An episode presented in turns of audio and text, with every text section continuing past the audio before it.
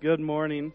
Uh, my name is David Drake. I'm uh, one of the pastors here at, uh, at Crosswinds. We are pleased to have you with us as we celebrate uh, what is is commonly called uh, Easter, uh, what others might call Resurrection Sunday. It is, I would guess, I would say it like this: it's probably the biggest holiday in in the, the Christian world. And so I want to talk to you about that for a minute. Like what kind of holiday is this and what does it mean and does it really even have any meaning? Because we know this, that there are some holidays that are connected to something objective, something real, and they're commemorations of something uh, that is uh, indescribable, historical, happened, and there's other holidays that aren't. So for instance, uh, depending on how old you are, your birthday is a holiday, so to speak, that is connected to something that actually happened. It's a real holiday. It's connected to something that was meaningful in your life. If you had not been born, you would not be here. There'd be no reason to, to celebrate. It's an objective reality. And most of us, again, depending on our, on our age, uh, and I might be tipping that scale right now, but usually we like our birthdays. It's connected to an objective reality. Um, our anniversaries, we don't usually call that a that a holiday, but our anniversary, the day in which we we married our spouse, is kind of a life changing, objective reality. It happened. It changed to something, and so we celebrate that because who we were before we got married, before we moved into a marriage relationship, was something different than we are after we got got married. Uh, the birth of our, our children, it's another birth one, but like the b- day that my children were born, it's not just that they like to celebrate their birthdays, but I celebrate their birthdays because something objectively changed. My life was, is not the same since my children were, were born. Uh, I've had them long enough. That's probably not the way you say that, but I've had my children long enough. Uh, 16 years for the oldest now that uh, that I can't even really remember what life was like before I had children, but it changed something. There's an objective reality. There's a historical thing that happened, and after it happened, nothing was ever the same uh, again. Uh, there's other holidays, however, that seem to be creations of, of clever marketing people, uh, and certain segments of the population might be offended when when I say this, but there's things like like Sweetest Day. Um, I don't feel like Sweetest Day is connected to any real sort of historical event. There's nothing life changing about it. Uh, Sweetest Day is a holiday that you celebrate typically before you're married. I remember celebrating it, it once. Here's my genius. Guys, check this out if your girl's not here. Um, made a card, did it myself. It was a meatball. Now you might not immediately get that, but it's only a small jump from sweetest to Swedish. And so, on Valentine's Day, people do hearts. On Sweetest Day, I did a, a meatball. Probably the last time I ever celebrated Sweetest Day. Don't even know where it is. And you might be thinking he's just an awful husband, perhaps, but I don't think so, right? I just think that that's kind of like a, like a holiday. We call them Hallmark holidays. Like, I don't think that there's anything historical that happened that everyone goes, you know, I really connect with with what happened on Sweetest Day when, when good Lord Sweetest rode over the, the moat to celebrate, uh, or to, to rescue his, his, his damsel in distress from a dragon. Um, which by the way is not real. There aren't dragons. So even the story's not like sweetest made up holiday. Valentine's is kind of a real holiday, like it happened, it celebrates something, but most of your lives were probably never changed by, uh, by Valentine's Day. Specifically, uh, it's connected to a historical thing, but it's not that, that life changing. St. Patrick's Day, we just celebrated that. That is actually connected to all kinds of really cool historical events, and only church geeks like myself know what those historical events were right? Because most of you, uh, when you're out doing things you should not do, on St. Patrick's Day, especially if it's a weekend, on that weekend of St. Patrick's Day, right? Most of you are not thinking of the great contributions of Patrick to Western civilization, right? Uh, and if you celebrate it long enough, some of y'all aren't thinking about anything by the end of St. Patrick's Day, right? We're just keeping it, uh, keeping it 100, right? Just being real. That's kind of, so, Here's what I want to talk about. What kind of holiday is Easter? Or what kind of holiday is, is the resurrection? Right? So we get together. you guys showed up, uh, a lot of you showed up because we're doing uh, baptisms and you know somebody who's being baptized, but we'll step one back go, why are we doing baptisms? We're doing it because this holiday, this resurrection, this Easter is meaningful to us. But how is it meaningful? Because I think some people think, well, that is just a religious holiday, which is a cute thing for religious people to do. And if you don't view yourself as one of those religious people, you wish that I would be quiet and put someone under this water so that you could check out on everything that's going on here. Right? So you're thinking it's just a me thing. It's just about me and it's about those other cute religious spiritual people. And you think that Easter maybe is like Sweetest Day. It happens, but someone made it up so that they could sell peeps or Easter baskets or whatever they're selling in, in the place. So what kind of holiday is, uh, is this one? What I'm going to argue for you is that this is not at all like Sweetest Day. And in fact, if it were like Sweetest Day, I am not the type of person who would be celebrating it. I just don't get into, into the, the made up holidays that much. And I'm not overly sentimental usually, and I'm not into it just because it's a good spiritual story. Right? So, if I could go back, here's what, here's what we're talking about, right? Is that this is a celebration of the concept that 2,000 years ago, as a historical objective reality, this guy named Jesus walked the face of the planet. It is our, our contention based uh, not only on this book, the Bible, which we, we do follow unashamedly, not just based upon that, but based upon the historical record and based upon everything else, that this guy named Jesus actually lived. It is our contention based upon history that not only did he actually live, he was actually put to death. Uh, he was put to death. We fill in some of this from, from historical records outside of, of Scripture, and some of it from historical records inside of the Bible. He was put to death for the claims he made about himself and the things that he did. Uh, some people had this idea about Jesus that he was a nice, sweet, sage little dude who walked around in uh, with long hair and in a in a robe and behaved and acted like we might think that a stereotypical hippie acted and he said things and he was like, yeah, man, it's chill, dude. But I'm telling you this is that historically, people do not, uh, governments do not seek to put to death uh, uh, uh sweet little sage hippies he did something that got him put to death. And what he did was he made radical claims that upset the whole, uh, the whole apple cart, if you would, that upset everything that existed at the time. The claims that Jesus made about himself and about who he was and what he could do and the things that he backed up by the things that he did do were so radical, so crazy, so insane, so upsetting that it, it threatened the very fabric of their society. And so, the religious leaders at the time did not like him because they understood that his claims were claims that one, they viewed as counter to everything they, they believed in, and two, dangerous to everything they, they believed in. And so they set out to have him put to death. But he was put to death by a government, not because he was a sage, cool, and chill hippie, but because he made radical claims about himself right? These claims that he made about himself, which you could read about in, in the Bible in places like the, the book of Mark, uh, especially, uh, he makes claims that suggest and directly insinuate that he is the King of Kings, that he is the Lord of Lords, that he is the Messiah or the Savior of, of, the of not only the people in his time, but the people in all time. He made the simplest way to say that is Jesus went around claiming to be God, right? And so his claims are interesting. He didn't get put to death for being a, a hippie. Neither did he get put to death for being crazy, though this claim would be crazy if anybody made it. If I were to come to you this morning and say, good morning, my name is David Drake, I am God, you probably would not seek to put me to death, but you should immediately leave. Right? I'm an average human, I would be a terrible God. Uh, and so I do not make that claim. Same thing would have happened with Jesus, except for he made these claims and he kept doing things that seemed to back up these claims.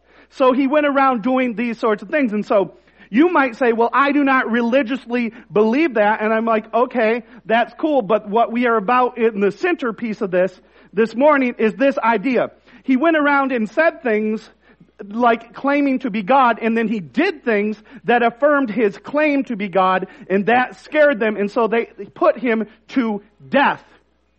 For three days he lay in a grave. On the third day he walked out of the grave alive. And when I say that he was put into the grave dead, I mean that he was dead. This is not, um, not a routine from the Princess Bride. He was not mostly dead. He was not, uh, not, uh, not just kind of dead. He was dead. He had breathed his last. He had given up uh, the spirit. He was dead and in, in a grave. And three days later, he walked out of a grave. And now some of you are saying, I don't believe that, so you're getting super crazy, and I'm kind of okay with that. You can think that because what I want you to understand is that Christianity in this celebration, what we are celebrating, is not an exercise in, in normalcy or an exercise in things that are the way they have always been. There is a reason why 2,000 years after the historical event, we continue to celebrate this idea that this dude got up and walked out of a grave.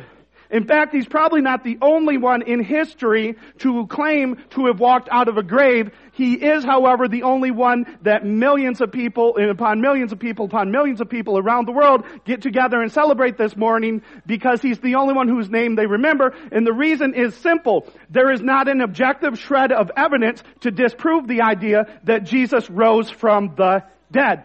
Now, you say, well, that's not good science. You have to prove that he could rise from the dead, and that's not possible. Here's the thing. I'm not really into following a God who does all kinds of things that are possible. Right? Because if I'm following a God who does all kinds of things that are quote unquote possible, he does not have the power to fix or deal with what ails me. I am, in fact, um, sinful. I am in fact messed up. I in fact do all kinds of screwed up stuff. I in fact live in a world that I recognize as screwed up. I in fact look around and go, this is not the way things should be. This is not the way things ought to be. And I have no power to fix that.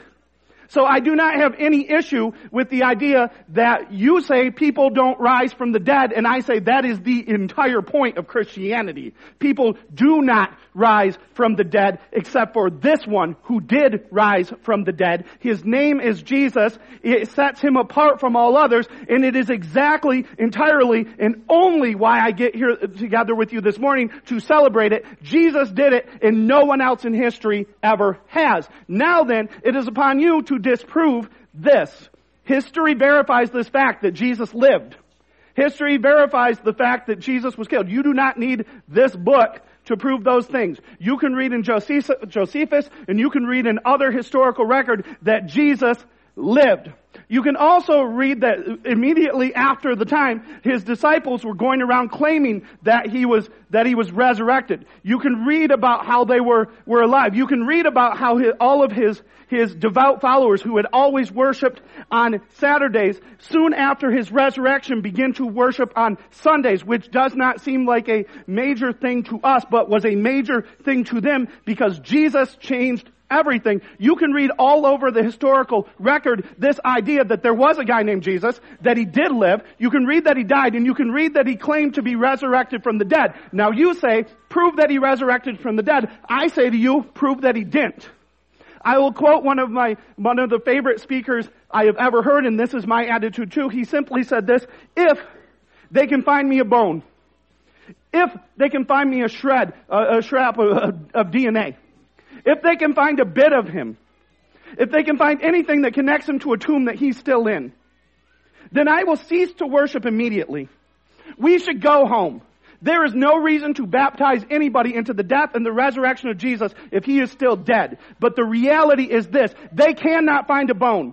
And they could not find his body. In history, again and again and again, is full of people who said this. God is dead. And every time they have said it, God wins. In China, in China, it's completely illegal to worship Jesus. One of their emperors claimed that God is dead and he's buried in China. And yet in China, where it's illegal to worship Jesus, Christianity spreads like rapid fire. Again and again and again and again, people come to meet this dude named Jesus. And here's the reality and here's the fact.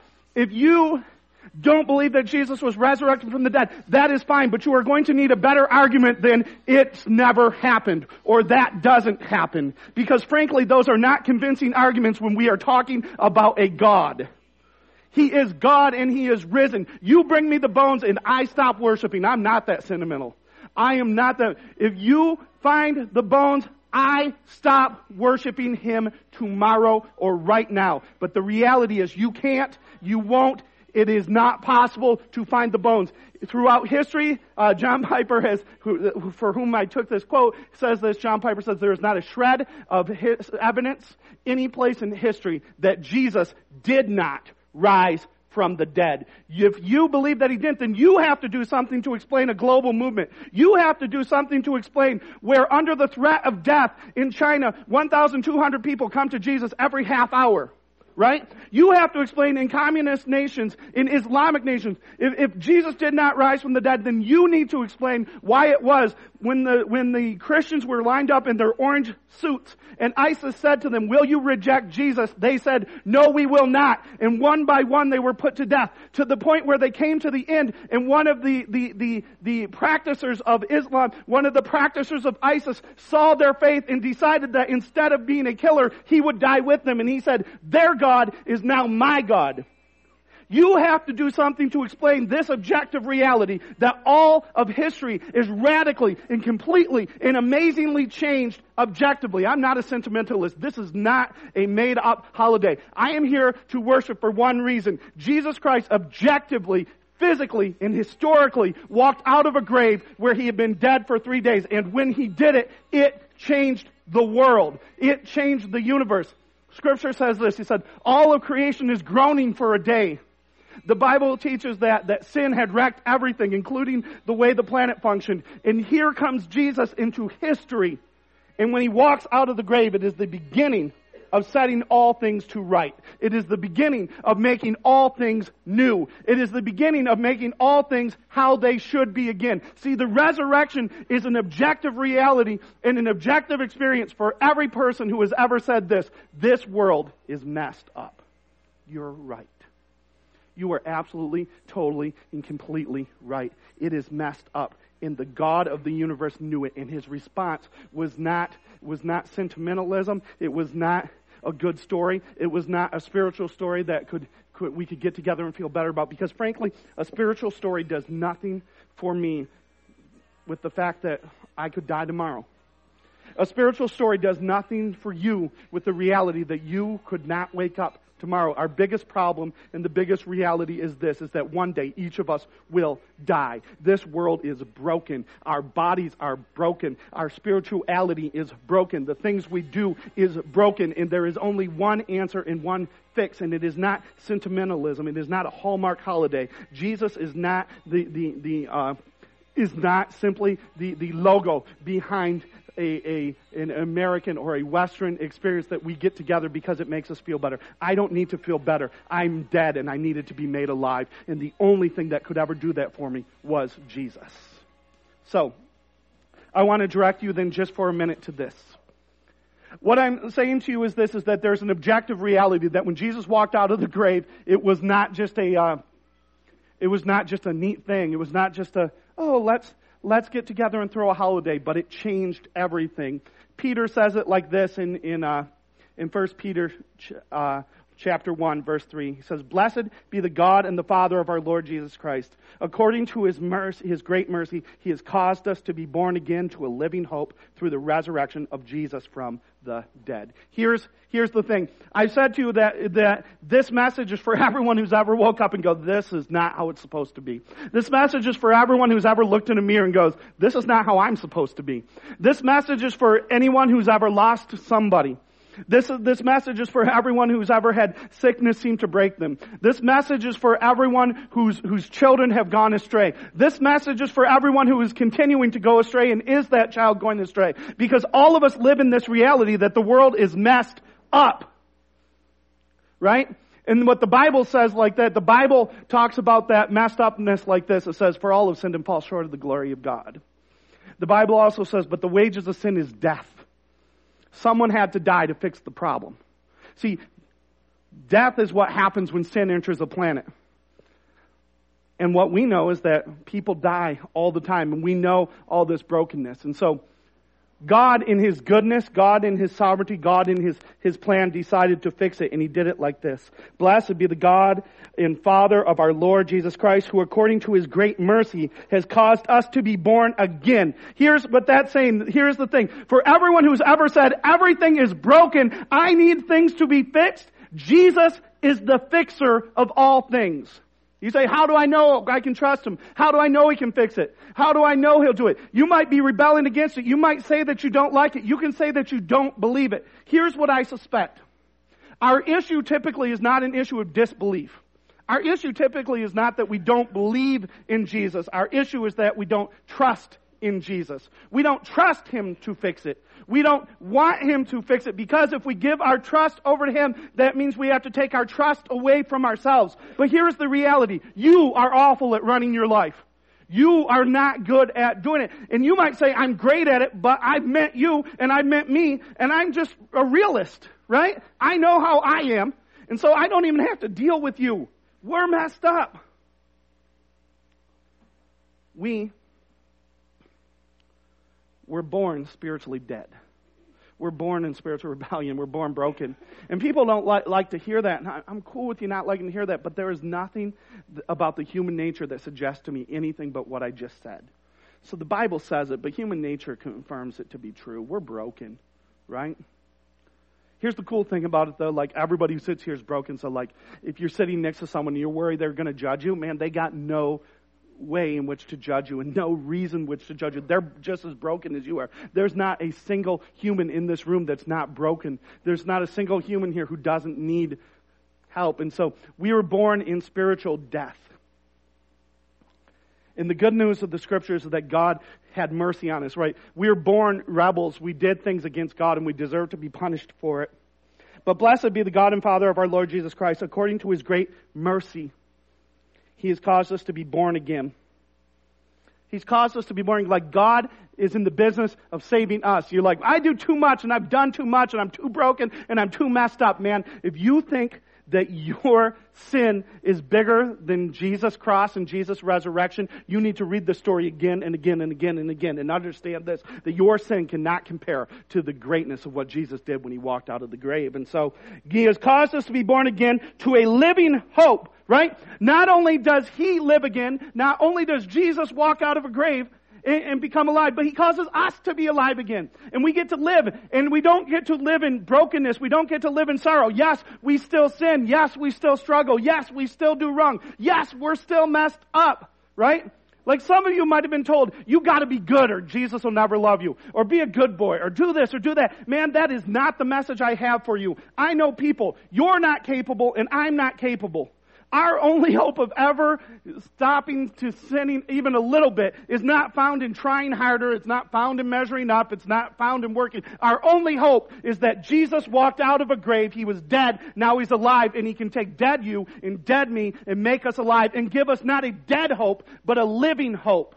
And what I'm talking about here, I started this way and I'll bring it back to this. What I'm talking about here is not a nice spiritual platitude. I'm talking an objective historical reality. I believe, you may call me crazy, but I believe that Jesus actually physically and bodily walked out of a grave where he had been for three days dead and he was alive. And he, when he did that, he did that so that the Father who had, who had put him to death because of what I had done could forgive me and give to me the goodness and the fullness of his life. Just as Jesus was made alive and is alive, I have been made spiritually alive and I have a hope and I can hope again. We have been made alive, born again to a living hope through the resurrection of Jesus from the dead. How do you, how are we made alive? What made us alive? Jesus rose from the dead. And we're made alive to a living hope through the resurrection from the dead, to an inheritance that is imperishable, undefiled, and unfading, kept in heaven for you by God's power, who are being guarded through faith for a salvation ready to be revealed in the last time. I want to read that again. You're made alive. You're born again to a hope through the resurrection of Jesus from the dead to an inheritance that is imperishable, undefiled, and unfading. This is the hope. This is why I get together this morning. This is why I gather other Sunday mornings. This is why I hang out with other people and we talk about Jesus. This is why I'm in love with Jesus and this is why I love people. And it's why I share it. Like, like I don't think that like me, naturally, I'm kind of shy. I'm actually introverted. People go, you're standing up there yelling in front of a crowd. This is cool. Right? Okay? This is cool. We're doing great. If you want to get weird, let's have a one-on-one afterwards. Okay? Like, I'm going to do my best and I'm going to love you, but it's weird because I'm an introvert. That's just who I am. But here's the thing. I do this and I say what I say and I preach what I preach because I love Jesus. And I do this. I want you to know him because I love you. Right? And I don't think I'm naturally prone to love or to sentimentalism. Right? Um, uh, I have a saying that I shouldn't say, but I say all the time, and I mean it mostly sarcastically, but I go, oh, he's the worst, or she's the worst, and my wife goes, you think everybody's the worst. I'm like, I do not. I just think this person's the worst. Right? It's always a different person. It's a rotating thing. Like, you can move in and out of the worst. It's like, um, March Madness with a bracket. Like if you did your bracket, that's the Dave Drake. Yeah, they're the worst bracket. I'm not naturally prone to, to, to sentiment, but here's the thing that Jesus has done for me. He's made me alive, and because He's made me alive through the resurrection, like, I'm excited about that, and I know that He can change people, and I want Him to make you alive, right? And like, I'm not like, like, I don't know what your conception of Christians is. I don't know what your Christian background is. I don't know what anyone's told you, but I'm not like that dude who's like, oh, I'm gonna judge, you're so messed up. Like, this is the thing. I'm too messed up to ha- spend any time judging you for being messed up. I just don't have it in me. Like, I just think we're messed up.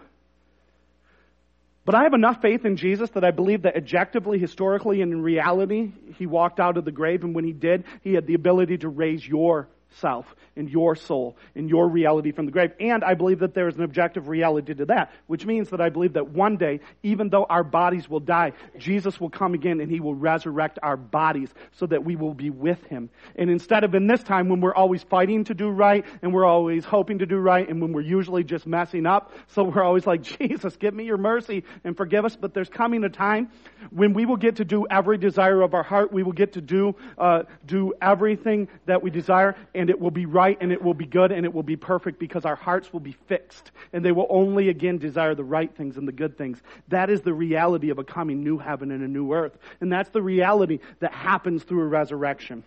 Right? So, uh, here's, here, here's in sum what I'm trying to say is we get together at Crosswinds, we baptize at Crosswinds, we do all the things we do at, ba- at Crosswinds because of this. We believe Jesus was a real person who really walked the earth. We believe that is an objective historical reality. We believe that he went, and went to the cross to take our sins upon him, like all the bad stuff we do and you do. He was nailed to a cross and he died there. We believe that when he died on the cross, he took the wrath of God upon him. In other words, the punishment that you and I deserved. We believe that after he took the wrath upon him, he breathed his last, he died for our sins and he was put into a grave. We believe that our sins were buried with Jesus in the grave and that for three days Jesus lay in a grave dead. But we believe that on the third day, something crazy started to happen. Something unusual started to shake, and that at some point, God resurrected Jesus from the dead, that He rolled the stone away from the front of the grave, that Jesus walked out of the grave, and there's a reason they can't find the bones. He's not there. He's alive. He's risen. And we believe this, that when Jesus walked out of the grave resurrected, He walked out alive, and your sins stayed in the grave dead. So that if you're here this morning, you're like, I'm too messed up. What are you going to do? I can't do it. Here's the good news. Jesus, in his foreknowledge, the Bible says in Ephesians 1 4 that God chose us in Christ before the foundation of the world to be holy and blameless in his sight. In Colossians, it says that, that Jesus canceled the written record against us. Both of those are fancy Bible talk to say this, is that Jesus, who is all knowing, knew every sin that you would ever commit. And 2,000 years ago, he died for them so that he could resurrect you, so that he could save you, so that if you meet Jesus this morning and, and, he will forgive all of your sins that you've ever committed. Here's the good news. He's also wiped out the written record of every sin you will commit. Like Jesus doesn't rescue people and then go, oh man, I didn't realize they were going to commit that sin. That's not Jesus. He knows every sin you'll ever commit, and He has died to rescue you from them. And so at the point of salvation, Jesus made me new in Him. Like Jesus has already paid the price. He's already paid, taken the wrath and the punishment of the sin that I'm going to commit three weeks from now. And I love Jesus, so I'm going to try not to commit that sin.